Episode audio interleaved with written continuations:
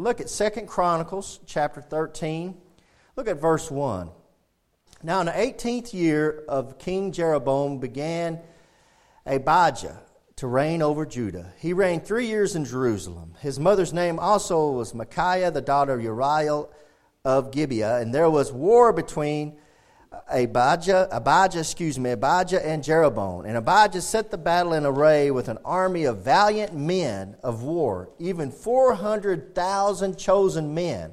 Now Jeroboam also set the battle in array against him with 800,000 chosen men, being mighty men of valor.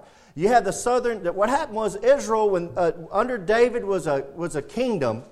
And whenever David died, Solomon became, his son became king. And whenever his son became king, Solomon, when Solomon passed away, that kingdom got split. And that kingdom got split into two different kingdoms. It got split into the northern tribes and the southern tribes. The northern tribes were known then as Israel, and the southern tribes, which were the other two tribes, Judah and Benjamin, were known as Judah.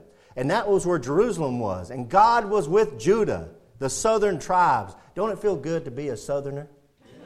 All right. So uh, he was with the southerners. The, Abijah. He was with Abijah. Now, Jeroboam was coming to attack Abijah. He wanted to take over the whole kingdom. And when he brought with him, he brought with him 800,000 men. Now, Abijah, God's side, the one who was on God's side, who God was on his side, he only had 400. So you had 800,000 versus 400,000. This doesn't look good. Amen. It doesn't look good at all. But you know, when you got you and God, you are the majority. Amen. Okay. So, verse 4 Abijah, he's going to stand up and Abijah is going to tell him what the problem is. What's going on here? What's the problem going on here? Well, here's what Abijah says there in verse 4. And Abijah stood up upon Mount Zemaraim, which is in Mount Ephraim, and said, Hear me, thou Jeroboam, and all of Israel. Now, skip down to verse 10. He's going to sum it up in verse 10. And this is what I want to focus on. Skip down to verse 10. Here's what Abijah sums it up by saying this But as for us, the Lord is our God, and we have not forsaken him. Amen. Abijah sums it up by saying, Here's the problem. The problem is you've forsaken God. We have done what God wants us to do, and you have forsaken God. That's the problem going on here. So I want to talk this morning, speak this morning, preach this morning on forsaking not God. How we need to not to forsake God. And Abijah is going to show us all the ways that Jeroboam and his people have forsaken God. And we need to check this stuff out in our lives, make sure we're not forsaking God in some way, because he's going to give it all up. Now go back up to verse 4. Go back up to verse 4. Now go to verse 4. Now skip to verse 5. Go back up to verse 5. This is what he said when he's on the mountain. This is how he starts it out. Ought ye not to know that the Lord God of Israel gave the kingdom over Israel to David forever, to him and to his sons by a covenant of salt. Yet Jeroboam the son of Nebat, the servant of Solomon, the servant of Solomon the son of David, is risen up and hath rebelled against his Lord. The first way that Jeroboam had forsaken God is he'd forsaken God's ways.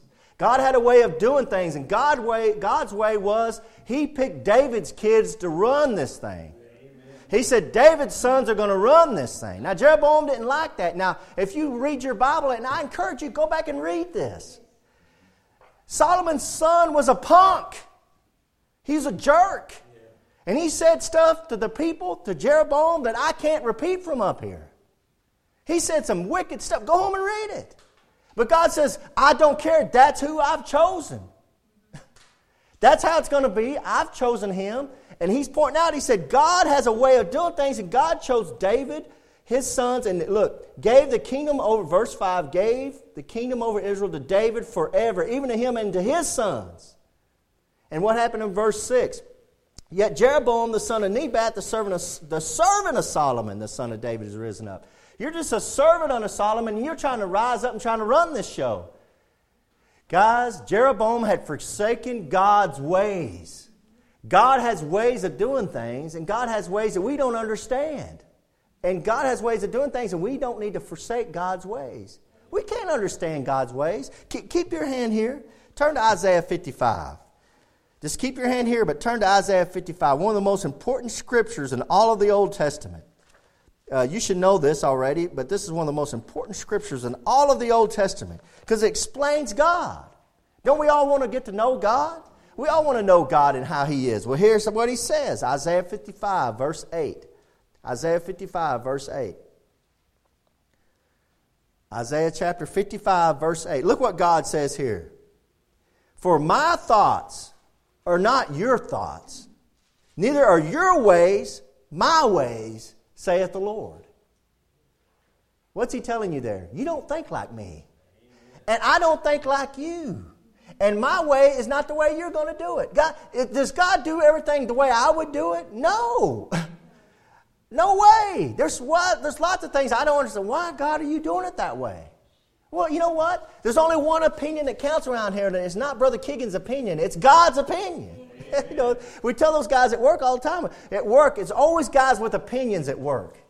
They got opinions, and this should be done this way. We shouldn't be doing it that way. And I always tell those guys, well, there's only one opinion that's going to count the boss's opinion.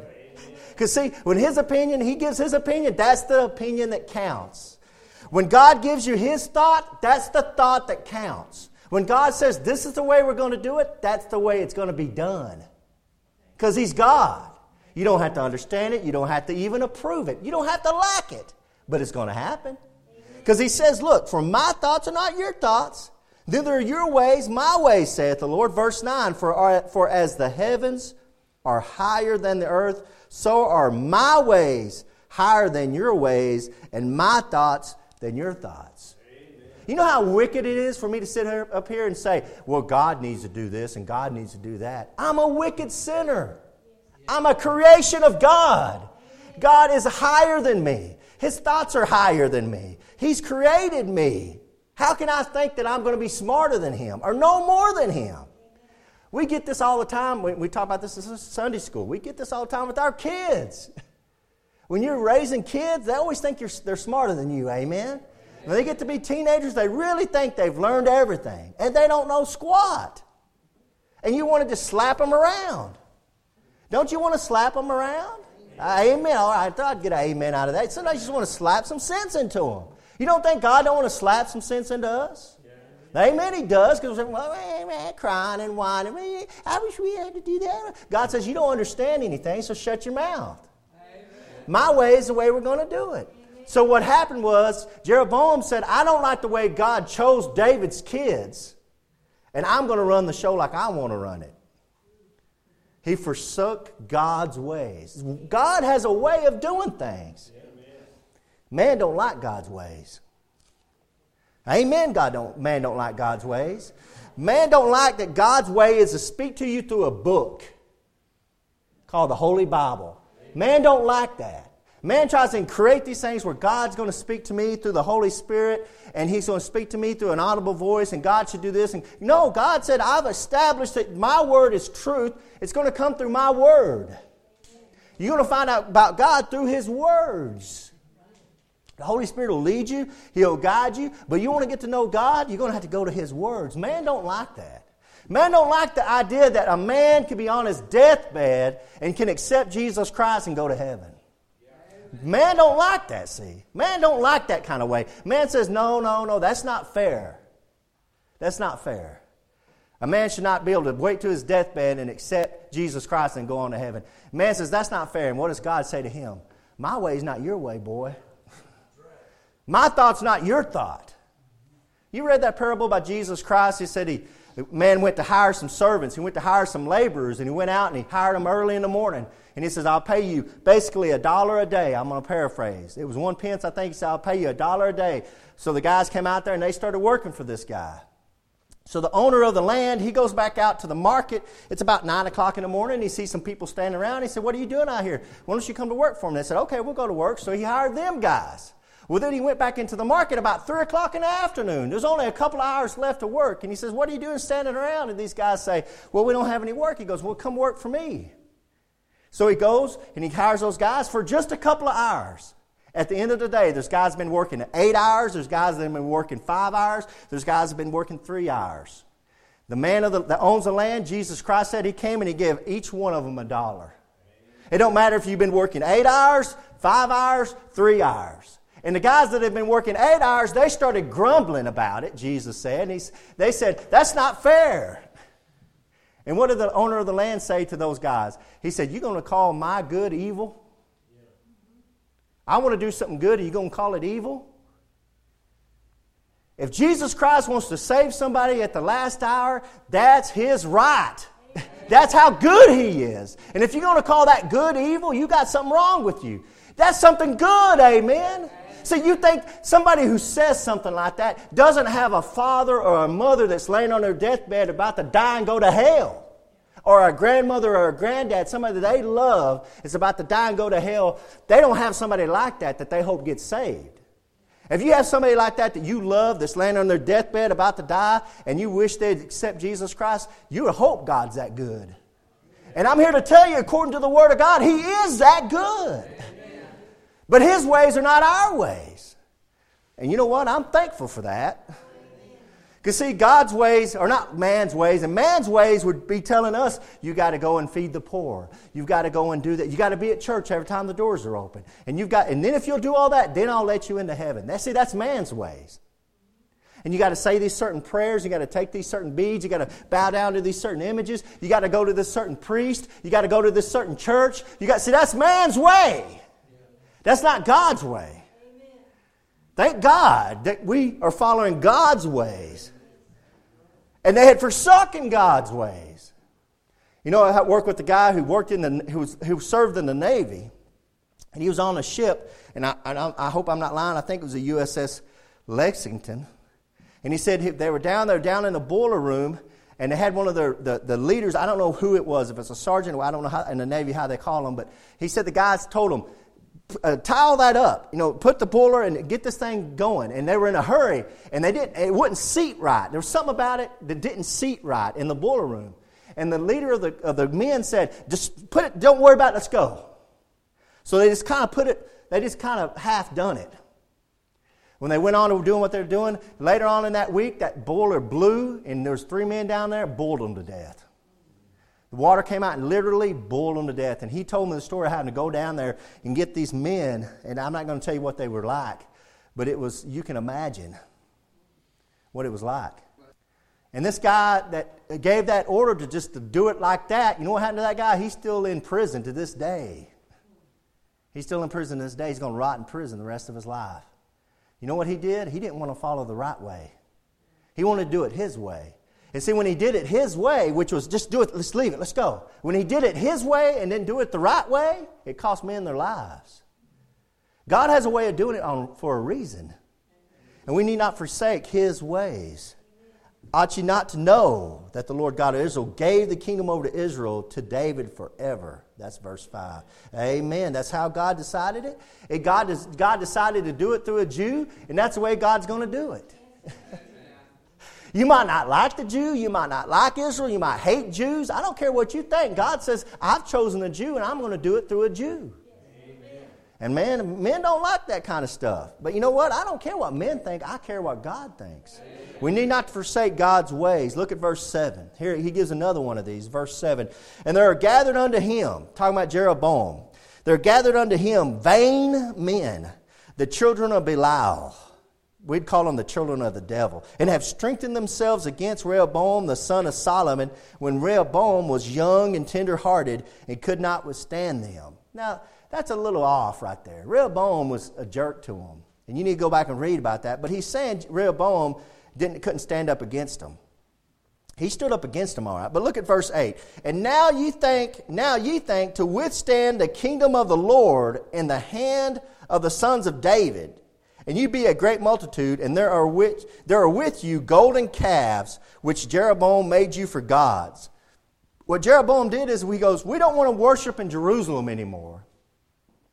That's Judah. And we're not going to have anything to do with Judah or David. We're not going to be in Jerusalem anymore. Let's make our own place to worship. Let's make our own temple to, to sacrifice in. Let's make our own gods to worship. See, Jeroboam was trying to take away where God had chosen Jerusalem and chosen the city of David. He wanted to take it away. He said, No, no, let's put it over here. And God said, No, I don't care what you think. It's going to be in that city, and that's where you're going to sacrifice. Care if you like them or not. And Jeroboam had done that. And he made calves, in verse 8, golden calves, which Jeroboam made you for gods. Look at verse 9. Have you not cast out the priests of the Lord, the sons of Aaron and the Levites, and have made you priests after the manner of the nations of other lands? So that whosoever cometh to consecrate himself with a young bullock and seven rams, the same may be a priest of them that are no gods. He's saying you've set up your own religious system and you've done away with God's men. The second thing you need to know, and Abijah, excuse me, it's pointing out is we don't need to forsake God's men. We need not to forsake God's men. And that's what's going on in the church in America. We used to have Dwight L. Moody, Billy Sunday, J. Frank Norris, Lester Roloff, great men of God that preached about God and preached powerful and preached the Word of God and stepped on your toes and said, You need to get right with God. They would preach hard and they would preach hell and they would preach hell hot. And men needed to hear it. And we changed out the men of God and we forsook the men of God and now we've placed up Joel Osteen, Benny Hinn.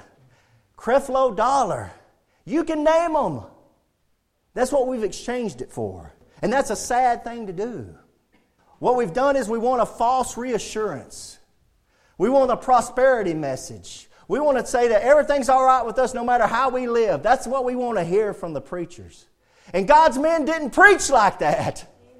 God's men preached with power. God's men preached repentance. God's men said, You need to get right with God. There's judgment coming. That's how God's men preached. But we didn't like to hear that. And we wanted to forsake God's men that He had sent us to raise up this country, and now we've raised up these other men.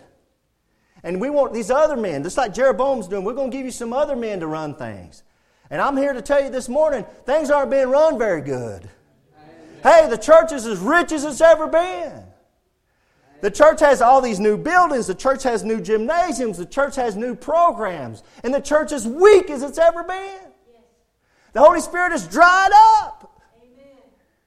We need men to show up that'll preach. And the Holy Spirit will move. And God will be glorified. We don't need new programs. We need new hearts. Hearts for God. We've forsaken the men of God. And when God sends us men into this church, and they preach to us. We need to bow down. We need to say, I want to hear from God. But we got some of us got an attitude when somebody comes in, we want to sit there, we want to judge them. Say, well, I don't like the way he said that. I don't like the way he talks. He doesn't talk loud enough, or he talks too loud. Or We always have this. We'll just sit back and allow God to move. I've told you a hundred times if you get in here with the right heart, God will speak to your heart. I don't care who's back here. Amen. I've had men back here that I didn't think could preach very well, but God spoke to my heart. Man, I had my Bible open. Man, the Lord was speaking to my heart. We need to get our hearts right. We've exchanged all this stuff up, and it don't work that way. It don't work that way at all. For God's men. Let me read this to you. I'll read this to you here. Noah's message from the steps going up to the ark was not something good is going to happen to you. What was Noah's message? Amos was not confronted by the high priest of Israel for proclaiming Confession is profession. Jeremiah was not put into the pit for preaching, I'm okay and you're okay. Daniel was not put into the lion's den for telling people possibility thinking will move mountains. John the Baptist was not forced to preach in the wilderness and eventually beheaded because he preached, Smile, God loves you. The two prophets of the tribulation will not be killed for preaching, God is in heaven and all is right with the world. What was the single message that every one of these preachers preached? They preached repentance. Amen. Each one of these men of God, when you go into the Old Testament, they preach repentance. They preach God's judgment. They preach get right with God. And that's why they got killed. That's why they got sawn in half. That's why they took Jesus Christ and hung him on a cross. Because he said, You need to repent. Amen. Man, he got on them. We need to be, we need to be preached like that. We need not forsake God's men. Judgment is coming. Judgment is coming. We need a negative message. We want to hear these positive messages. And God does have a positive message for you. But you can't have all positive without the negative. That's unbalanced. That's perverted. You can't have love without hate. You got to have it balanced. And these preachers rise up and they only want to give you the positive. They only want to give you the positive. They only want to talk about heaven. They only want to show you, talk about prosperity. They don't understand prosperity. Prosperity isn't having money in the bank. Prosperity isn't having a new car or a new house. Prosperity is having love and joy and peace in the Holy Spirit. That's prosperity in God's eyes. Because you can have a new car and a new house, and you cannot have peace with God, and you'll be miserable. You look at somebody like Robin Williams, one of the funniest men to ever walk in America. He is funny. He had everybody love him. He had all the money you can want. And I figured if he wanted anyone, he could have all the women he wanted. And what did Robin Williams do? He hung himself. He killed himself. Most of these people you see, these stars, these rock and roll stars, these movie stars, they're miserable. They don't have no peace. They don't have no love. They don't have no joy. Real prosperity comes when God gives you all the love and joy and peace you can handle. That's real prosperity. Man, you could be living in a mansion and be miserable. I'd rather be living in a shack and have Jesus Christ. That's real peace. That's real prosperity. That's a message that needs to be preached. It's Jesus Christ. It's not money. It's not prosperity. It's not give me some money or come on in here. God loves everybody. That's not the message God had. That's not the message God wants to give everybody. The message God wants to give everybody that there's a hell waiting for you. You're condemned already. You need Jesus Christ. That's the message. The only th- reason I have joy, the only reason I have peace is not because I've done anything great, it's because I've took that free gift of salvation in Jesus Christ. That's it. Amen. That's it right there. Look at verse 10. You know, you need to move along. But as for us, the Lord is our God, and we have not forsaken him. And the priests which minister unto the Lord are the sons of Aaron, and the Levites wait upon their business, and they burn unto the Lord every morning and every evening burnt sacrifices and sweet incense. The showbread also set they in order upon the pure table, and the candlestick of gold with the lamps thereof to burn every evening. For we keep the charge of the Lord our God, but ye have forsaken him. The third thing they've done, and he's pointed out here, is they've forsaken God's service. They've forsaken God's service. You know where I'm going with this? They're not going to church anymore. Nobody's doing God's service. God has a service He wants done, and who's doing it? Look, it's a service. Look, it's a service, verse 11, and they burn unto the Lord every morning and every evening. This isn't just on Sunday, guys. This is just, just it isn't on a Wednesday night. This is every evening and every morning, every morning and every evening. This is a daily thing. There's a service God has for you, He wants you doing daily. Who's forsaking God's service? Most Christians. And you can put me in that lump. I need to do a better job. I need to do a better job of serving God daily. I don't need to be forsaking God. God has a plan, God has a way of doing things. He's got it all lined out, amen. He's got a plan lined out how He wants it done. It's amazing how He wants it done. God's service every morning and every evening. God's service is a daily life, it's not just going to church on Sunday. Only one life soon will pass. Only what's done for Christ will last. Amen. Amen. We live this life and we're so focused on what the world has for us and what we can do for the world, and we're forgetting that we're trying to do it for Jesus Christ. Because, see, only what we do for Christ is what's going to last. That little poem right there, that's a good one. Only one life soon will pass. Only what's done for Christ will last. Amen. We're living in a society that has forsaken God and forsaken God's service. You talk to people and say, Well, um, I'd like to invite you to church or I want to talk to you about the Lord. The first thing they'll tell me is, I don't, I don't believe you have to go to church. I don't believe you have to go to church. You know why they're saying that? Because they've forsaken God's service. I don't believe it. I don't care what you believe. God said not to forsake the assembly together ourselves, together. God has a way of doing things. Did we not establish that? God has a way of doing things, and when you're not in church, you're not doing it God's way. I like to tell those people, and you can tell them I said this, and you can tell them you said it. I don't care, but I like to tell them is, you know what, in Revelation, you know what Jesus Christ was writing to in Revelation? The book of Revelation goes, I want you to write this letter, John, and I want you to send it to what? He told John, I want you to send it to what? Send this letter to the churches. Not to the church, not to a body of believers, and spiritually a body of believers we know as a church, but to churches. One in Ephesus, one in Pergamos, one in Philadelphia, to churches. And let me tell you something if you weren't in church, you didn't get the letter. Amen. Amen. Get your rear end into church. That's where you need to be. God's moving through the churches, God's working through the churches. That's God's way. We don't need to come up with a new plan and say, well, I'm going to go over here and start doing. You need to go into church and build up God's way of doing things. Amen. See, people don't like I can feel the resistance when I preach this. But I don't care. I'm going to stomp on it. We need to be in church. And if you're not in church, you're not around the Holy Spirit moving. I've been in church when the Holy Spirit's moving. I've been in church when the Holy Spirit's working on my heart. But that rarely ever happens outside of church. Only when I'm in prayer trying to get close to God in personal devotion.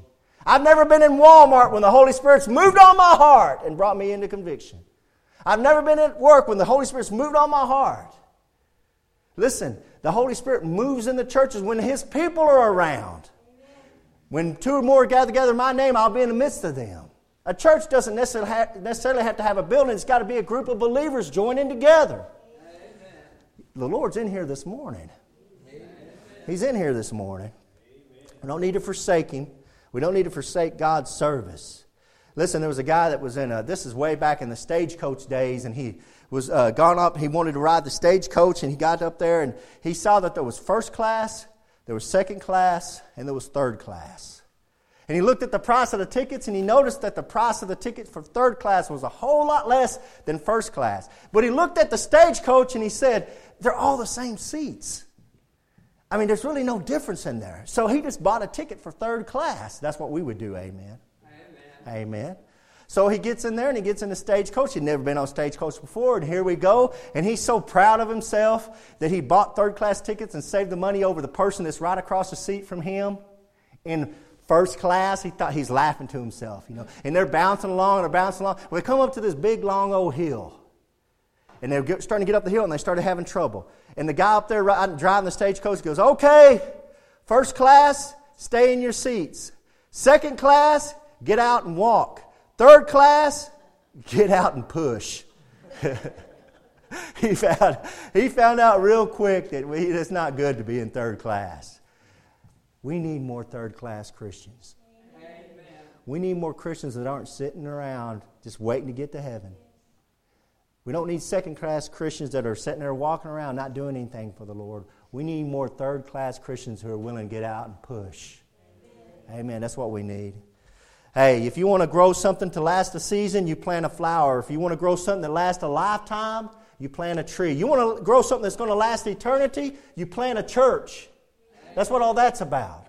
We send these people to plant churches. We're trying to do something for God. God's still got a service He wants done. And if you're not in the church, you're forsaking God's service. I stand on what I preach. I preach it because I believe that's what the Word of God teaches. We've forsaken God's service. Verse 12, and behold, verse 12, and behold, God Himself is with us for our captain and his priests with sounding trumpets to cry alarm against you, O children of Israel, fight you not, fight ye not against the Lord God of your fathers, for ye shall not prosper. He says, listen, you're going to fight against us, you're fighting against the Lord. And if you're fighting against the Lord, you're not going to prosper. When you forsake God, verse 12 tells us, when you forsake God, ye will not prosper. When you forsake God, you're not going to prosper. It's not going to happen. Everything we have from God is because we've not forsaken God, and He loves us, and He just gives it to us out of His free grace and love. And when you forsake God, you're never going to prosper. People say, What's wrong with America? You know, we had a, we had a, a guy running for president let's make America great again. Let's make America great again. Well, the reason why America's not great is because we're forsaking God. It's a real simple formula. We get back to God, this country is going to be great again. You get away from God, you forsake God, you won't prosper. It's truth. I don't care. You don't need to be an analyst. You don't need to be going on Fox News and look at all the data of the stock market. You don't need to look and say, okay, what we need to do is we need to have growth here in the economy and we need to start doing this with, our, with the borders. And we need, no, we don't. What we need to do is get back right with God. Amen. And if we get back right with God, everything will fall into place. You know, these men that created this country, they, you know, they were smart men, but we're not, they didn't know anything about the economy like they know nowadays. They don't know all this stuff. They didn't have these computers to put all this data in. They just said, we're going to create this nation on God. Amen. And God's going to be the leader of this nation, and we're going to be under God. Amen. And but I think I think it worked out pretty well for them. And now that this nation's fallen down, people, what's wrong? What's wrong? We need to vote the right woman in. No, we need what we need to do is get right with God. Amen. That's what people say. Well, did you go and vote? Yeah, I went and voted. Who'd you vote for? I write in candidate, and they always look at me. Jesus Christ. Exactly what I did. Go in there, writing candidate, J E S U S C H R I S T. Jesus Christ. Because that's what this world needs. Look, it don't matter who you vote for president, Jesus Christ is still king. Amen.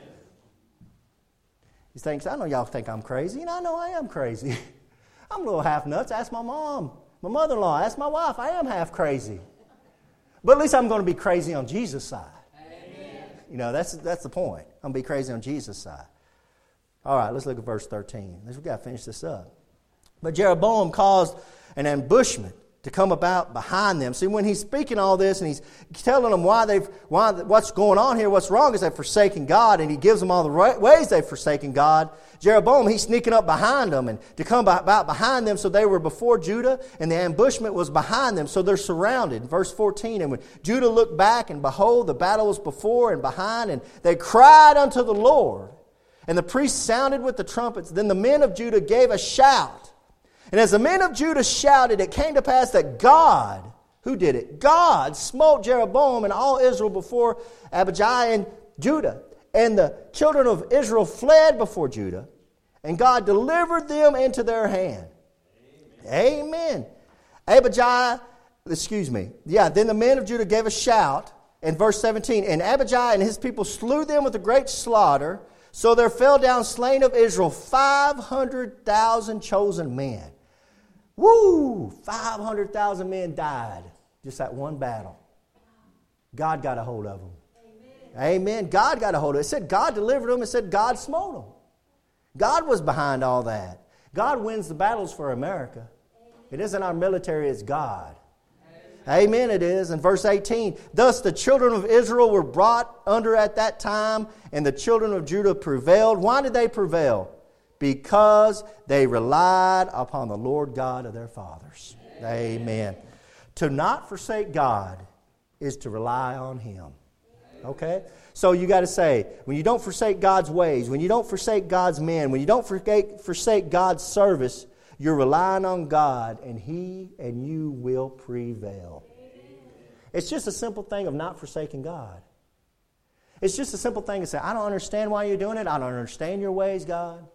I don't understand sometimes why you put the men running things like you put the men running things. I, Lord, I don't understand why we're doing the service that we're doing for you. But I'm not going to forsake you. I'm going to stick with you. And I'm going to rely on you. And you know what? God will show up for you.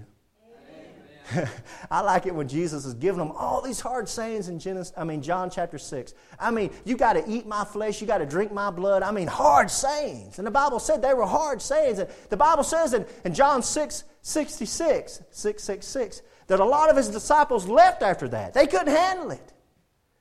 And so Jesus turned and said, You going to leave me too? You know what Peter said? Peter said, Where else are we going to go, Lord? Where else are we going to go? I believe you are the Christ and you have the words of, uh, words of life. What's he saying? I don't understand what you just said, but where else am I going to go? Listen, that's where I am. I don't understand why God does things. I don't understand everything about the Bible, but where else am I going to go? I'm convinced that that's the words of life. Now, do I, do I know everything about it? No. Do I understand everything? No. Do I know how everything's going to turn out? But by revelation, I do. Do I know how my life's going to turn out? Not really. But I, I don't know where else I'm going to go. That's it. It's Jesus Christ. I'm not Peter. Lord, I don't understand what you just said, but you know, you're who you are. Your ways are higher than my ways. Your thoughts are higher than my thoughts. Take it or leave it. Turn to Hebrews chapter 13 in closing, please. And I promise you we're done here. Hebrews 13. Hebrews chapter 13, verse 5. I want to say something in closing, real quick. Aren't you glad God is not like us? Amen. Because you know what? I know something. Y'all might, I might, I'm real good friends with a lot of y'all. I think every one of y'all, and I might forsake you. I hate to say that, but you know, I'm a wicked sinner. And there might be a, come a time I might forsake you. And I love every one of y'all, but there might come a time y'all might forsake me.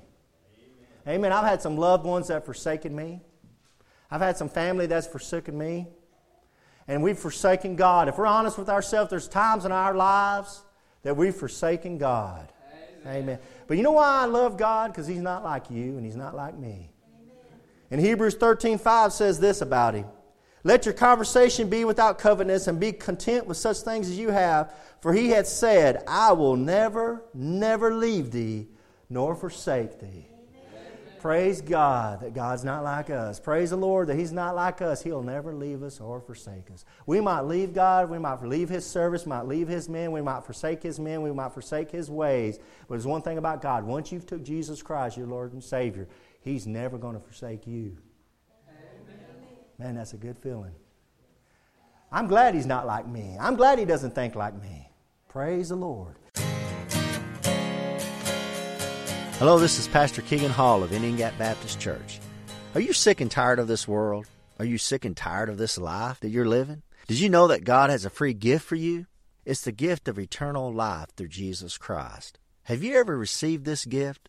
You know, a gift can be offered but not received. You can bow your head and ask Jesus right now to save you and give you his free gift of eternal life. Now you might ask, how do I know he'll give me this free gift? Because I did the same thing because I bowed my head knowing I'm a sinner and asked him to save me, and he did. And I've never been the same. And this life with Jesus is a thousand times better than anything this world can offer me. Now, we would love to hear from you if you want to contact us at IndianGapBaptist.com. Until next time. Casting all your care upon Him.